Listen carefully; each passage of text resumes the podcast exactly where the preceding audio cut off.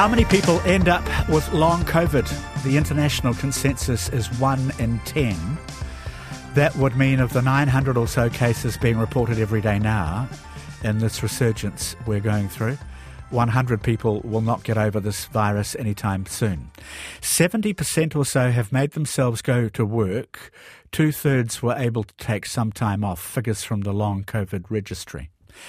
We all want to put COVID in the rearview mirror, especially at Christmas, but if we use a bigger mirror, it's still staring thousands of people in the face every morning and sometimes for more than a year, even two years.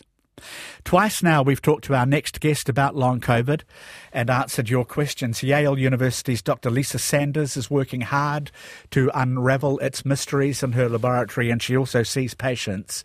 Lisa's a physician, an internal medicine professor, and a long-time New York Times medical columnist. She was the consultant for the TV program House her work inspired that show. And she's been front and centre in the Netflix series Diagnosis. In the US, Lisa's referred to as the Sherlock Holmes of medical diagnosis, and she's written several books about it. A listener named Anne says, Thank you for your discussion about long COVID. Many people, including some doctors, still do, just don't really get it. People are unable to cope in all sorts of jobs, let alone provide for their families. Dr. Lisa Sanders at the end of a busy week, a busy week in her lab at Yale, I am sure. Hello again. Hi, how are you? Very well. Uh, have you and your colleagues at Yale made much progress since we last talked with you, can I ask? You mean in our ongoing fight against long COVID? Exactly. Well, we, we do this one patient at a time, and hopefully we've helped some patients since we saw you last. Good. I'm sure you have. There's more and more acceptance of the idea that the COVID virus lingers in our bodies undetected. I mean, a version of that happens with chronic fatigue syndrome as well, Lisa. Absolutely. It's it's we see it a lot. We see it with her- various forms of herpes viruses, uh, like Epstein Barr and shingles, and you know uh, herpes simplex. So maybe maybe COVID does that and hangs around uh, in you know just lurking around the corners, um, or maybe it's broken up into fragments, and those fragments do things or maybe it passes through our body and does all sorts of damage and changes all sorts of settings and things and then passes out and and we're just left with the ruin. We don't know yet. And maybe it's it's different things in different people or maybe people get more than one version. I mean we really don't know. Yes. Did you see something that suggested that it was mostly persistent viral no, persistent virus? Not necessarily. I've just seen it referred to a number of times, you know, yeah. for a while now, and I thought, you know, there's no consensus, but there seems to be an emerging opinion, you know. Yep, yep, absolutely. So, I mean, I think that there's, we still, I think we still have uh, a way to go. I mean, I think that as far as I can tell, people still think that there might be multiple things going on. I think your description just now actually probably sums up what a lot of people have tried to work out for themselves. So that's interesting. The fatigue and the brain fog from long COVID that many people experience, I see a suggestion in New Scientist that plummeting levels of certain hormones might be going hand in hand with this, and that's way above my pay grade, but I thought I'd ask you. Well, it would certainly make sense. I saw two I saw two body chemicals named one which I think is what you're referring to, is cortisol, that people yeah. with long COVID yes. tend to have lower cortisol levels than normal. Um, I've seen that with some of my long COVID patients, not all of them, uh, but that's just the nature of, of medicines. Anything that's true for 100% is makes me wonder whether it's true at all. Um, and um, the other one is serotonin um, you know, people with long COVID have been found to have lower serotonin levels. Researchers uh, have tried supplementing the steroid hormones by giving people prednisone or methylprednisolone. And in general, I think you can say that it has not been successful, has not been helpful. Um, the serotonin studies is newer. Um, and, you know, if that means SSRIs for everybody, I'm like, okay. yeah. Maybe that will help. Yeah, and I'm sure some people are on them. If people, for example, have low levels of the hormone cortisol in the mornings, I mean, cortisol doesn't just wake us up, it also uh, governs, has a role in governing our immune systems quite a lot. Layperson's question if you have long COVID, should you look at somehow boosting cortisol levels? I don't know how. I mean, there are things you can do that make you healthier, that might elevate your cortisol levels. You could exercise more. You could eat a good diet. Um, I would tell people to do that whether they had long COVID or not. Um, but I don't think that there are other ways to boost your cortisol levels. Okay. It's clear now, Lisa, that women are at greater risk of developing long COVID than men, whether vaccinated or not. I've also seen that. I think that uh, women are at higher risk of long COVID, although you have to understand that there's since there's no test for long COVID, what we really know is that women go to see their doctors about long COVID more than men go to see their doctors about long COVID. So, you know, I think I think probably women have it more because women have a lot of things more. I don't think it's wrong to say that we have more complicated bodies than men and are more subject to a lot of things, um, autoimmune diseases among them. So I'm not surprised by that. And it's certainly what I have seen in my own lab is that women don't greatly outnumber the men, but do outnumber the men. Yeah, okay, that's interesting. Dr. Lisa Sanders is with us. You and I have talked about how people who have long COVID often talk about inflammation when there are no markers of inflammation to be found. What does seem to be clear is that when you have long COVID, your body is often forever fighting the manifestation of something you know, and we wonder what is that something. I wonder too. Yeah. I'm sorry. I wish I had a better answer, but you know what we don't know about long COVID so overwhelms what we do know that I I got nothing. But you know, I sort of wonder whether people's immune system isn't dysregulated or upset after COVID. I can't really put my finger on it, but it, it seems like it's something is out of whack for people. I don't know what it is, and it hasn't really been measured. So, autoimmune, I mean, that is one of the ways that people think that long COVID affects uh, those that it takes on. But I haven't, I haven't, I haven't seen it in my clinic. I haven't seen a lot of autoimmune diseases in my clinic. Speaking of ser- serotonin, uh, someone says, My doctor says my depression and anxiety that came in after my second bout of COVID is due to the inflammation of the brain. The serotonin and dopamine are blocked. So this is correct. I mean, base and also serotonin levels in the gut. Uh, come into play here, don't they? Because they affect the central nervous system. So that's that's what we're thinking that antidepressants will help these people. Well, I certainly hope that's true because that's a that's a a, a medicine that uh, we know does good and does very little bad. Um, I don't know that that should get a free pass. I mean, just because you have low serotonin, raising the serotonin level doesn't mean that doesn't necessarily mean you'll make it better. I mean, it, we don't know whether low serotonin levels is the cause of the symptom or the product of the symptoms. Sure or completely unrelated. You know, uh, un, you know, there's diseases can affect our bodies in a lot of ways, and so maybe this is a way that has no clinical relevance. We don't know.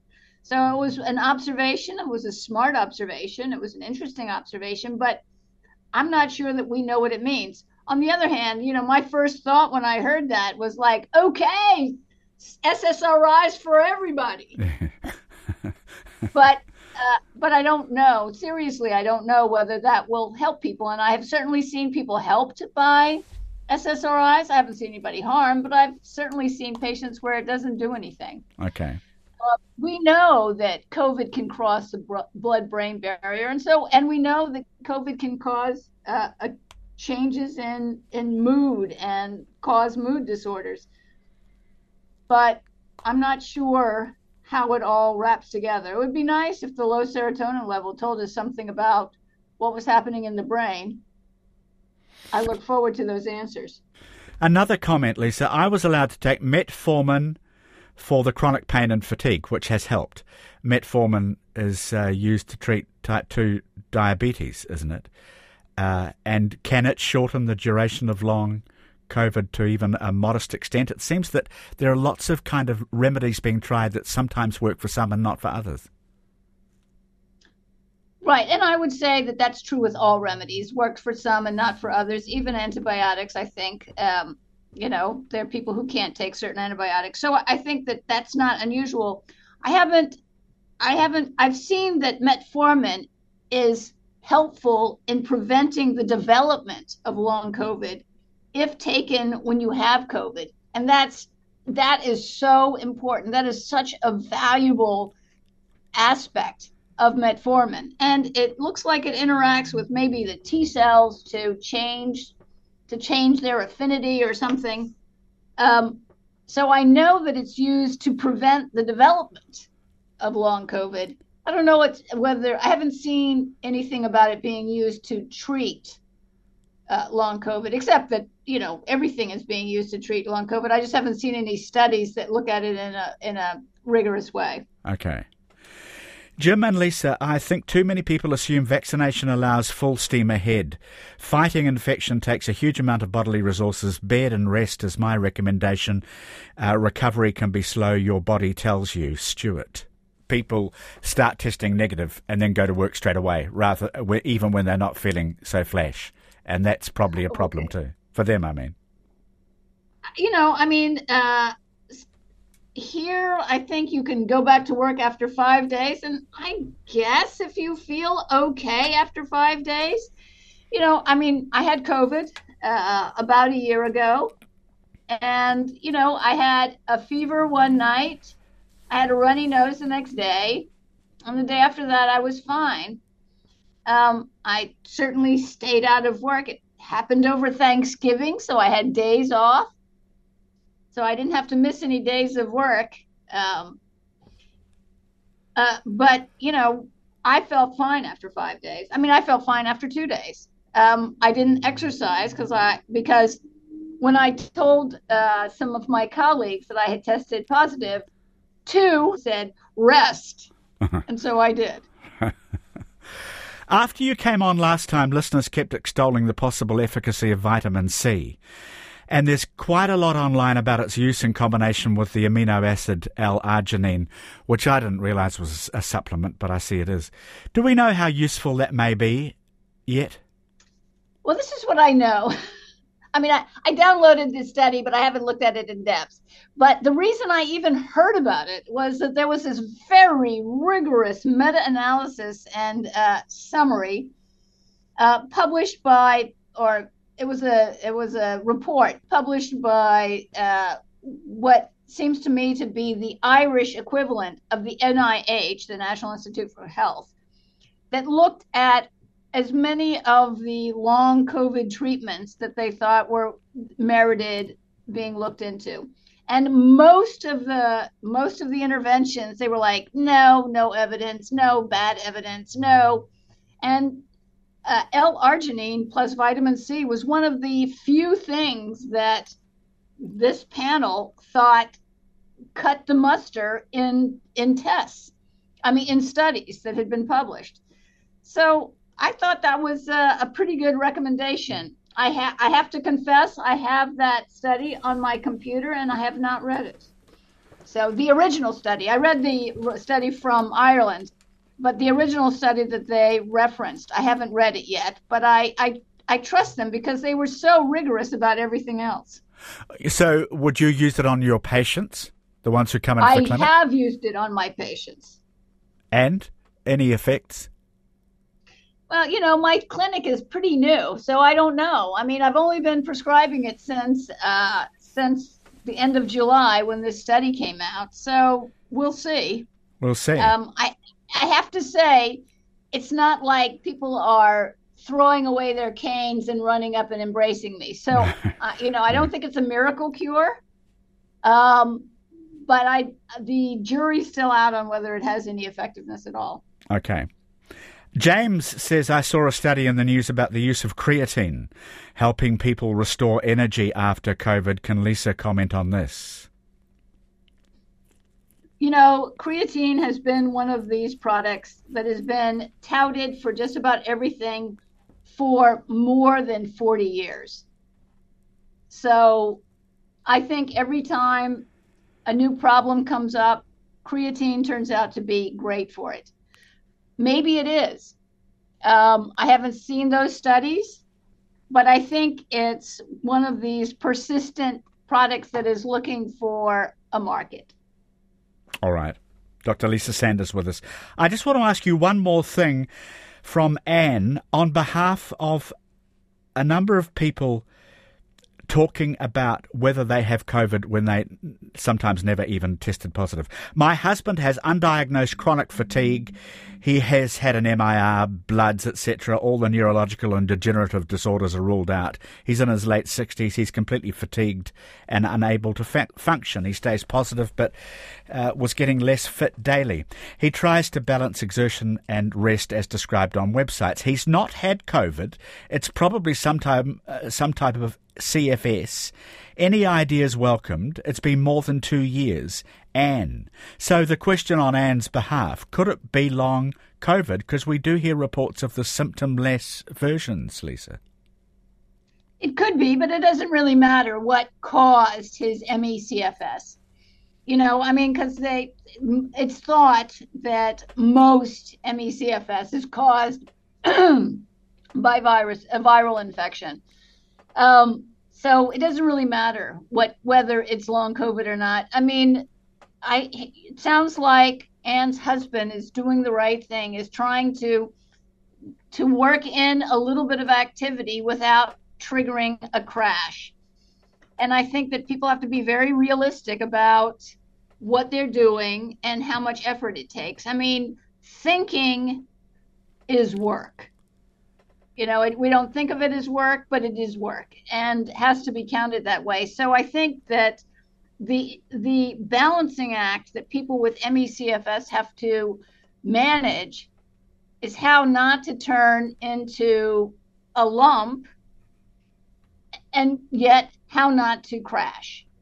So everybody needs to move in order to keep your heart and your lungs and your muscles functioning but movement is is tough when you have ME/CFS.